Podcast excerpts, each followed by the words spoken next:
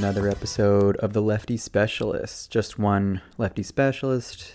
James is climbing Mount Everest or something, so he is not here yet again. Uh, but I wanted to do a final podcast episode for the end of the year. Going to keep this probably a little short, but I wanted to do something similar to what I did last episode, where I kind of looked back at a series of posts on the Substack and, you know, recap them, added some new thoughts or analysis, and sort of updated them. And today I wanted to talk about a guy named Bill Belichick because he very well may be coaching his last games in New England. I'm recording this over the Christmas holiday weekend. So it's a few weeks after Tom Curran's report that Robert Kraft uh, has already decided on Bill Belichick's future, whatever the hell that means. Seems likely that the team and Bill will part ways at the end of this season. His 24th coaching the New England Patriots. Kind of a sad, ignominious ending for a legendary coach. He will not be ending his career, it seems. It seems like he will likely go somewhere else. There's speculation about him coaching the Chargers or maybe even the Panthers or the Washington Commanders, but it's very clear that he wants to break Don Shula's wins record for the most wins by head coach. He's right now about 15 behind. Uh, he may or may not have beaten the Broncos this weekend by the time you hear this. Uh, but you know, he will get to that record eventually, you know, even if he coaches three more seasons and, you know, wins only five games a season, he'll he'll get there. Um, but it will be kind of a depressing way for a coach to to break that record. But I wanted to talk about it because it's something I've written about now a number of times. So back in January at the end of last season, I wrote a piece saying, Is Bill Belichick even any good? And it was sort of a tongue in cheek piece. You know, this is something I've been on since Tom Brady won the Super Bowl in Tampa Bay. You know, there's sort of this rivalry between the two of them, this sort of ancient question of who's more responsible for the Patriots' success, Tom Brady or Bill Belichick. Tom Brady is the player, he's the worker, so obviously my allegiances are to him. Bill Belichick is the coach, he's the middle manager, he's the representative of ownership, so my allegiances are against him. And, you know, I've been sort of writing about this for a couple um, years now, always understanding that it's, you know, obviously both of them are good at what they do and it's a silly kind of juxtaposition. But I actually do think the question has gotten somewhat interesting this year when the Patriots have gotten really bad, honestly. And it's led to a lot of interesting commentary about what makes Bill Belichick a good coach or what made him a good coach or what makes a good coach in general. And I think these are interesting questions as they relate to the way people watch sports and think about labor and management and work and, and the themes that I try to revisit on this blog. So I'm going to kind of go over that a little bit. And first, I'm going to start with the sort of case for and against Belichick, you know, kind of review the data. Then I want to talk a little bit about why people are so committed to the idea of Belichick being a good coach and being a genius. And then I want to kind of talk about more broadly about what that means about people's ideas about coaching and leadership in general.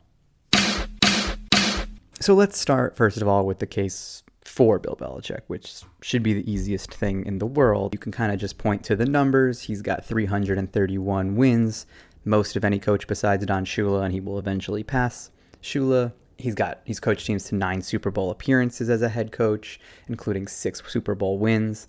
No other head coach has more than four. His teams have won 17 division titles. They've made the playoffs 19 times. He's got 44 playoff games that he's coached, including 31 wins.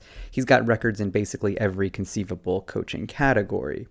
But even if we go beyond the the numbers, you know, we can talk about his actual career. You know, he first gained prominence as the defensive coordinator for Bill Parcells when Parcells coached the Giants in the 80s.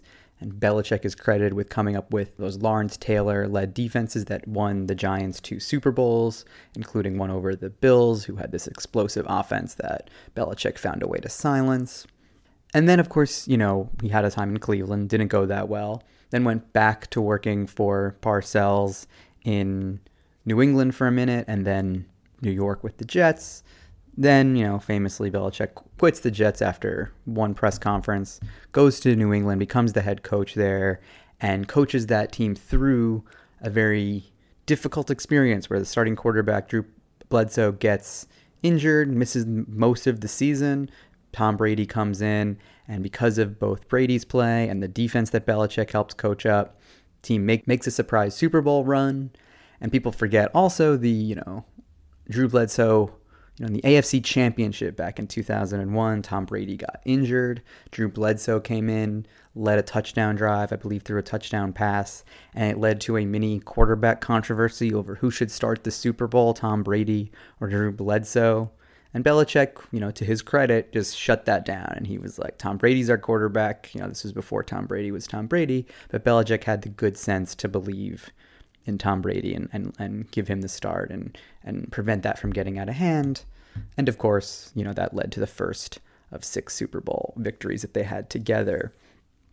You know, Belichick also helped coach, you know, the 2007 team that went 16 0 in the regular season, just steamrolled through that regular season. They did get upset by the Giants in the Super Bowl, but still one of the more impressive accomplishments ever for a coach. You know, to this day, the Patriots are still the last team to win back to back Super Bowls that they did in 2003 and 2004. That was again Belichick. Um, so, really, like, you know, there's just a lot to credit him for. You know, I'm, try- I'm not trying to knock the guy, you know, give him his due. But the case against Belichick is very simple, as I've been saying on the Substack for quite some time, which is that all of his success literally all of it has come as a head coach at least has come with Tom Brady as his starting quarterback. And Tom Brady is almost inarguably the best starting quarterback in the history of football. So you know isn't he just riding Brady's coattails? And you know when I first started making this argument it was a little bit tongue in cheek but the evidence keeps piling up and I've been one of those guys that said that Coach Belichick deserved a lot more of the credit than Tom Brady. But I was foolish in my assessment of this. It's becoming more and more apparent to me that Tom Brady was largely the reason why the Patriots won. Because you see, he go to another team and they win. Coach Belichick has struggled to win without Tom Brady you know, it's really worth looking at the numbers. And when I, you know, I've written this a couple of times now, Belichick has now coached 11 seasons. You know, this one's not yet over, but he's already, you know, the Patriots have been eliminated from the playoffs. And no matter what happens, this is clearly a disappointing year for him. But this will be his 11th season without Tom Brady as his starting quarterback. That, you know, that's, he had five seasons in Cleveland. He had the first season in New England when Drew Bledsoe was still the starter. He had the 2008 season when Brady got hurt in the first game and missed the rest of the year. And then he's had the four seasons since uh, Brady left and went to Tampa Bay. So that's 2020, 2021, 22, and 23.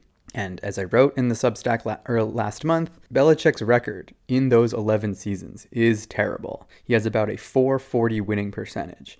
And regardless of the winning percentage, I want to focus on how few coaches get to coach for 11 seasons. This is not a small sample size. I think people have this idea that the non Brady portion of Belichick's coaching is like a drop in the bucket.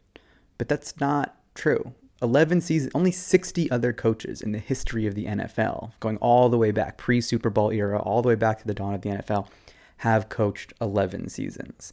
So and if you look at those coaches, the ones you know, you have to have some success to last 11 years. The only ones, the only coaches who've lasted uh, 11 seasons and had worse winning percentages than Bill Belichick has had in the 11 seasons without Brady are at least guys who coached into the Super Bowl era, right? I'm not counting guys from the 30s here because there really aren't that many of them. But you know, the only ones you can really talk about are Sam Wyche, who you know had some weird years with Tampa Bay that brought down his winning percentage, and did actually make a Super Bowl in one of those 11 seasons. You know, he took the Bengals to the Super Bowl in '81, and then Norm Van Brocklin, who coached. You know, he was a weird example of he became a head coach the year after he retired as a player, and he coached like the Falcons in their early expansion years and had like a terrible winning percentage, but you know, not not somebody I think Bill Belichick would want to be compared to. But yet his numbers as a non without Brady as his starting quarterback are terrible. And I think we have to reckon with that and can't just pretend, oh, well, that's just a little thing. Another thing people say about Belichick's non Brady years is they usually forget about the Cleveland portion of it. You know, they kind of just ignore that. You know, from so Belichick was the last head coach of the old Cleveland Browns before they moved to Baltimore and then kind of were reborn in Cleveland a couple years later. And he missed the playoffs four out of those five years. He was also the coach that kind of pushed Bernie Kosar, the like Browns legend, out.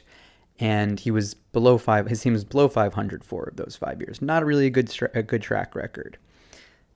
People often, again, say either that nobody wins in Cleveland, or that Belichick wasn't quite like himself yet. That he hadn't like developed into the kind of head coach. You know, there's this narrative we like to tell about coaches where or even players. There's this like early rise. You know, Belichick is seen as a genius when he's the, you know, young hotshot coordinator for Bill Parcells and the Giants.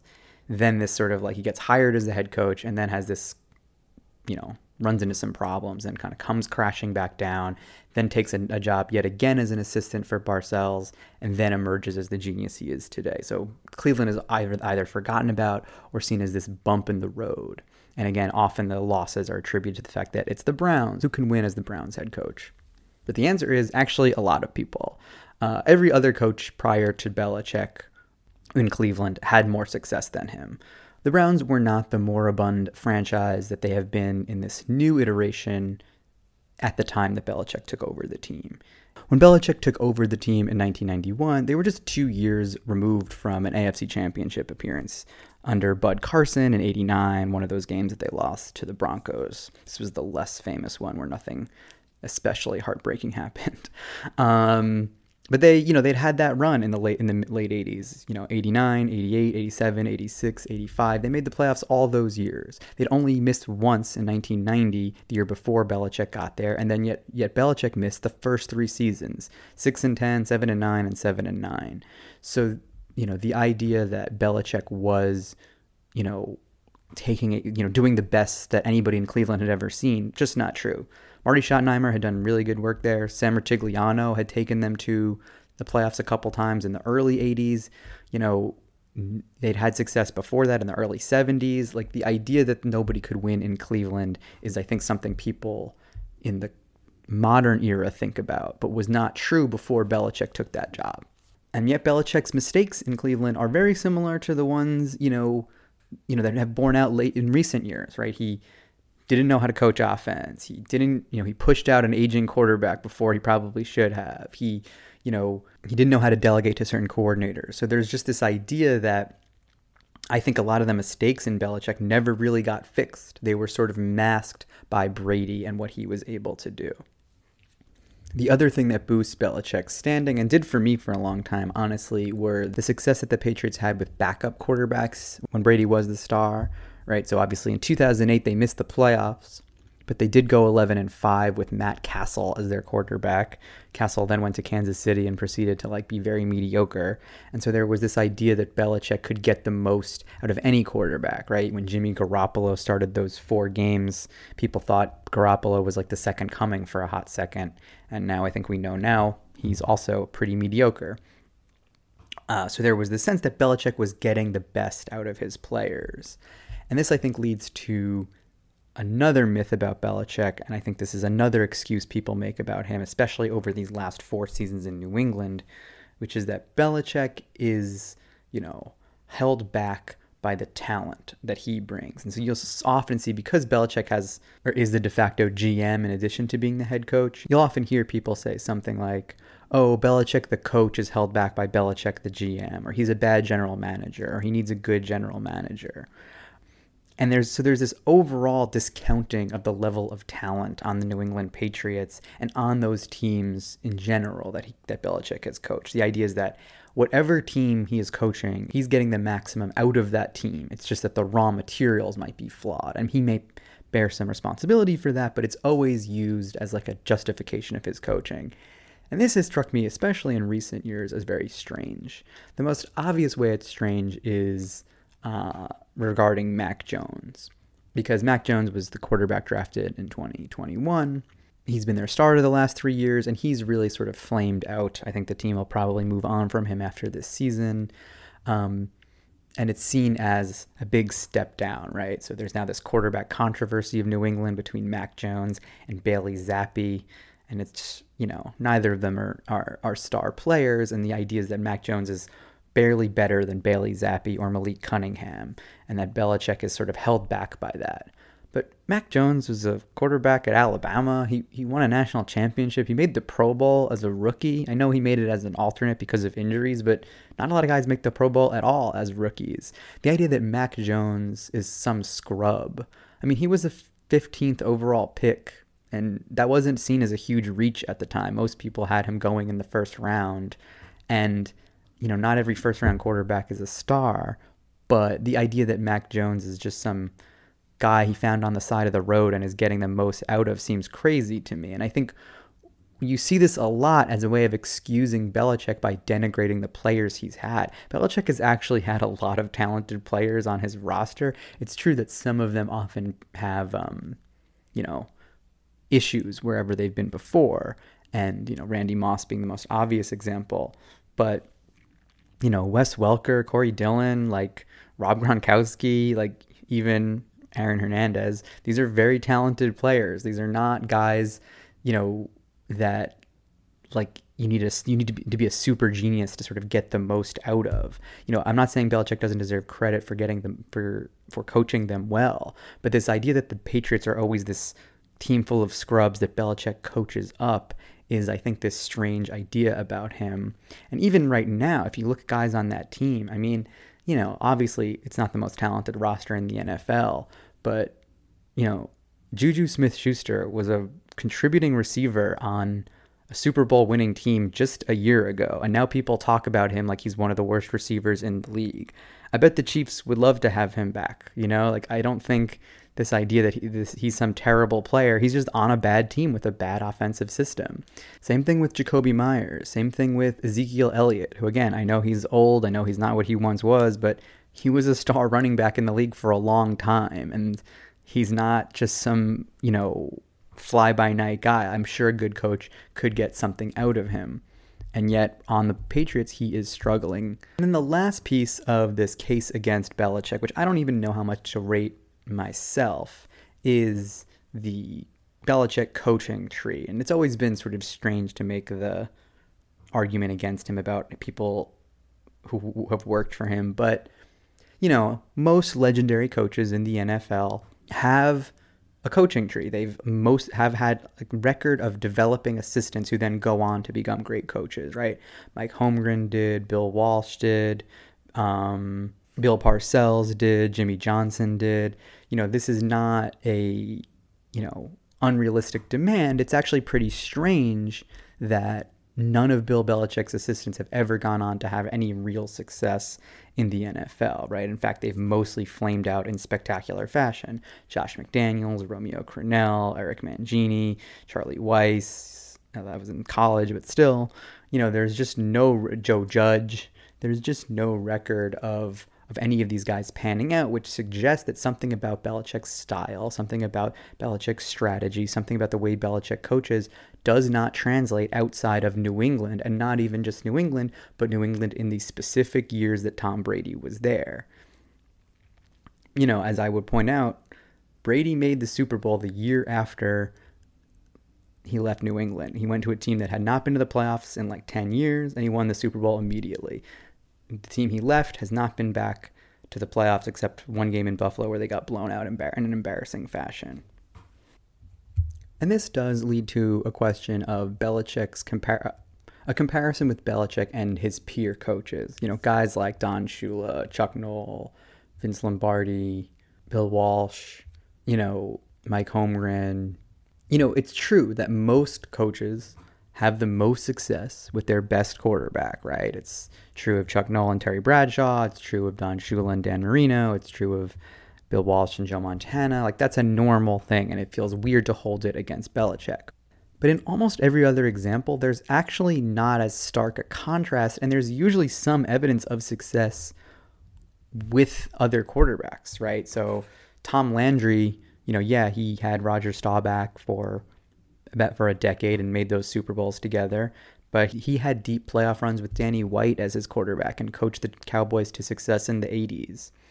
You know, the 49ers famously handled this controversy between Joe Montana and Steve Young very well and transition from one to the other seamlessly in a way that obviously the Patriots wish they had. So the ex- you know even somebody like Tony Dungy and Peyton Manning, Dungy had a whole track record of success in Tampa Bay before he got to Indianapolis. So the idea that a coach is doomed to failure without Tom Brady or without their best quarterback is only really true in the Belichick example. It's the stark difference between the Brady years and the non Brady years is not something you see when you look at other coaches. All right, so you know, rather than spend the rest of this episode going trying to come up with a verdict on the case for and against Belichick, what I'm really interested in is why people are so reluctant to face these facts about Belichick, why people are so desperate to make excuses for him. So even now, even after four dreadful years in New England, even after you know, even as he's 71 years old, he'll be 72 next season. You still have people saying, "Oh, it would be great if Belichick would coach my team," or Belichick. You know, Belichick hasn't lost the ability to coach. Belichick is still a genius. You know, like the legacy does not take a hit in 10 years, whether Bill Belichick goes to the AFC title game or not this year or next year's, it's not going to, we're not going to question who is the greatest coach in the history of the NFL. That is Bill Belichick. Why are we still so, why are people so reluctant to criticize him at all?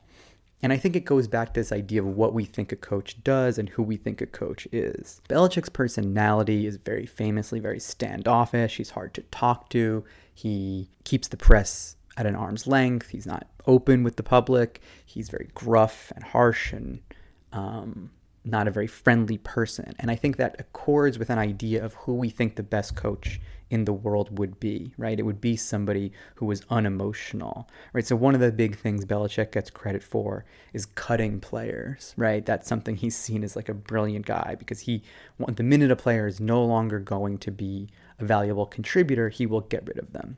He does not hold on sentimentally or delude himself into thinking that a player is still good past his prime, which is a, a, flaw a lot of coaches have, right? You know, you find you become attached to a player, you become reluctant to realize that that person is now no longer contributing and no longer the best person for the job, and so that person stays past they, when they should, and so the team gets worse. Belichick doesn't do that, right? You know, the first example I remember was when he cut Lawyer Milloy the defensive back back in 2003, and Malloy had been a huge contributor to that 2001 team. He had been a big, he had been a Pro Bowl player, and Belichick was right. You know, he played for another eight years or so, but he was never the same player. He never made another Pro Bowl, and the fact that he, you know, was willing to do that was often seen as a testament to Belichick that he's sort of cold and rational and un, un unemotional we see that ability to not be clouded by emotion as a virtue we want to cultivate in somebody like a coach, right? You hear this in a lot of praise of executives or bosses in general that they are 100% rational, that they are driven by the bottom line, they are driven by data and empiric and, and, and facts and empiricism and and uh, and that should be admired and stressed and so on and so forth. And I think that you know regardless of the overall value of emotions or rationality and the value of, of data driven strategy, I support that stuff. But I think this valorization of indifference to people's feelings often becomes a way of disguising cruelty in your boss, right? So the fact that a boss, you know, is demanding is usually seen as a good thing but it often is a cover for a boss who might be abusive or too powerful. And I think when you you see the kind of control Belichick has over teams, the fact that he's able to just sort of mercilessly cut veterans the minute they are no longer contributing, while probably good for the team, speaks to the overwhelming power a coach and a coach slash general manager has. And when he's wrong, you know, he wasn't wrong. He's you know about Lawyer Milloy, and he's not often wrong about these cases, but when he is wrong, when he thinks Mac Jones is worthy of a 15th overall pick, and then the team is stuck with him, you know, that's bad. You know, that's too much power to be rested in one person, right? When we see the lack of emotion, we think, oh, well, that person's never going to be wrong. But as the 11 non Brady years show, Belichick is wrong a ton. He's wrong maybe just as much as another coach. The problem is the the concentration of power, the ability to use that without any check. And I think, you know, the fact that he's been right a few times or he's been right more than he's been wrong, maybe he's earned some deference on those questions. But the, has he earned the kind of absolute power that he should be accorded with now? You know, I think as many people have pointed out, the the Patriots would be better off if they had somebody around Belichick who could tell him he was wrong more often. The other thing about it is to go back to that excuse uh, I mentioned earlier about Belichick the GM versus Belichick the coach. And I think that's something that reveals a lot about what people want a coach to be, right? I think there's this importance people place on separating the personnel or the player selection part of Belichick's job with the strategy part of his job. And it's tricky because in sports, those jobs are two roles, right? The general manager finds the players and the coach coaches them. But the idea that a coach is just somebody is like a strategic genius concerned with mainly X's and O's and strategy, and players can be kind of moved around and plugged into those roles like chess pieces on a board, I think misunderstands the nature of athletic talent. And I think this is a much bigger problem. I think it comes up a lot in lots of different issues that people think that talent is something that like exists within people like naturally, that it's not something that you know, and that it's that a GM can spot it, and that a coach's job is then to sort of move it around or like manipulate it. Whereas I think what's really the case is that part of a coach's job is conforming what he's asking a player to do to the abilities that the player has, right? That doesn't mean players can't ever improve. In fact, the coach's job is to help players improve. But the idea that this you can so easily separate or cleave the recognition of a person's ability with the development of that person's ability is you know i think speaks this idea that ability is sort of finite or fixed or not something and that you know a coach or a player can get the most out of you but even that phrase, like the most out of you, as if there's like a specific number, like when you're playing a video game and a player has like an 89 overall rating, and you're like, okay, the player is 89 good, and that's the most we can get out of him if we use him correctly. But no, I think the fact is like players thrive in different circumstances and in different situations and in different schemes. And I think the, the ability of players to thrive under the Patriots system or the Patriots way was often attributed to Belichick's strategic genius. And the fact that he hasn't been able to replicate it without Tom Brady, to me, suggests that there was something about Brady's ability to get the most out of his teammates. And you hear the way you hear this in the way former teammates of Brady talk about him very reverently that it's something about playing with him that helps you play better. And that's not a strategic thing. It's something, you know, that kind of runs the gamut between player, your teammate, your coach, personnel department, the athletic, the training department, and all those things, they all kind of come together. And so the idea that the players are all just at the mercy of the coach who, who plugs them into a system successfully or not speaks to this idea of strategic brilliance, which is sort of a myth we're all very invested in. And then the last part of this that I really wanted to get to, which I think comes closest to what I actually believe about this, is this idea that you'll you'll hear some people say something to the effect of, well, it's not like Belichick lost the ability to coach. You know, like that when they defend him, they'll say something like, well, look, he's had some bad seasons, but he's still Bill Belichick. He's still the guy who won six Super Bowls. He didn't lose the ability to coach. And I always sort of question that because players lose the ability to play all the time, right? If a if a player's over the, I mean, Tom Brady lost the ability to play. He's retired now. You know, like there's people that happens to people, and the idea that it can't happen to a coach is sort of strange. Obviously, you know, physical ability of players is so important, and people do decline in their physical abilities and their speed or their strength naturally over time, and we think of coaches as exempt from that. But I think as a socialist, it's important to be really materialistic about where ability comes from again, ability is not like a natural resource.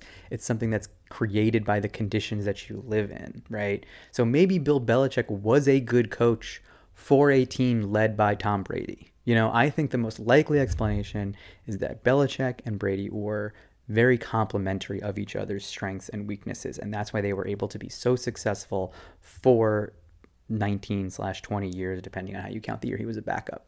But you know, without the one piece, maybe the other piece just fails completely. And I think that there's something, you know, in the evidence of like Belichick's lack of success without Brady that it's not that Belichick has some quote unquote ability to coach, but that Belichick knows how to coach certain types of players and certain types of teams.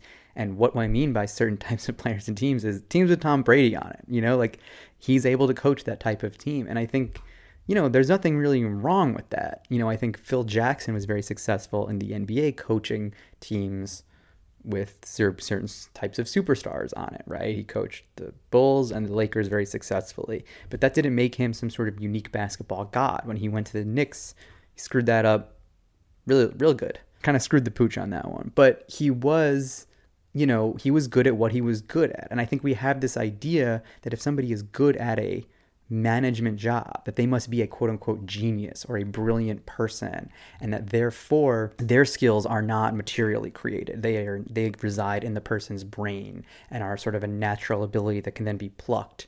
And you see this in, you know, business world stuff where like people go from you know, executives who are very successful in one job go to another company and are unable to replicate that because their success does not come from like their own genius. It comes from material circumstances around them. And when you change those circumstances, they're not able to replicate that success. It doesn't mean that they're stupid or flawed or something. It just means we have to change the way we think about success at your workplace.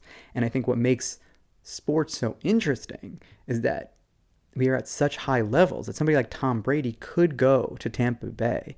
You know, I always think it's funny. Like, why doesn't anyone say Bruce Arians is the best coach ever? You know, like he won a Super Bowl with in the two years he coached Tom Brady, he won a Super Bowl and made an NFC championship. That's a pretty good track record and compares pretty favorably to Bill Belichick. Well, the answer is like he'd had a long run of pretty, being a pretty decent but not especially great coach. And people are just like, well, it's only two years.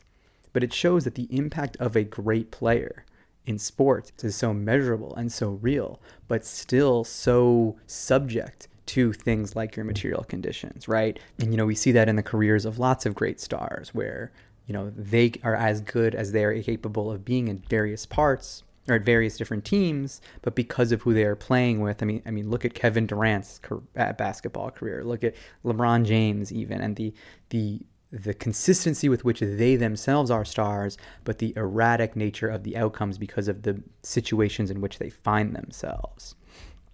And when you take a step back, what you realize is that for both workers at the bottom of the ladder and managers in the middle and executives at the top, the idea that you can kind of isolate your individual contribution even for somebody like LeBron James or Kevin Durant or Tom Brady, it's almost impossible. So, how do you think you can do it for people whose jobs are so much harder to quantify and honestly so much less difficult and demanding than these star athletes? So, the idea that somebody like you know, I think we are so invested in the idea of Bill Belichick as a great coach because we are so used to the idea that people are individually responsible for their own success or lack thereof at work. And I think Belichick flatters our idea of a genius manager who comes in to save the day. Even though if you had a boss who failed 11 years in a row, you would stop thinking that person was a genius. And I don't say this and I don't keep writing these pieces to denigrate Bill Belichick, who I don't really like, but I, I, recognize that he is a great coach, but only to say that he should really make us question our ideas of what greatness in coaching and leadership are really about. And the fact that he hasn't done that is a little strange to me, and I think speaks to the power of certain ideologies we have about the workplace. All right, I think that pretty much wraps it up. Uh, think that, you know, again, this was, I think, a little bit shorter, but I should probably keep these episodes shorter. I wish everybody a uh, happy and healthy new year. Uh, and from, the, from me and James also, and the full Lefty Specialist family. So, goodbye.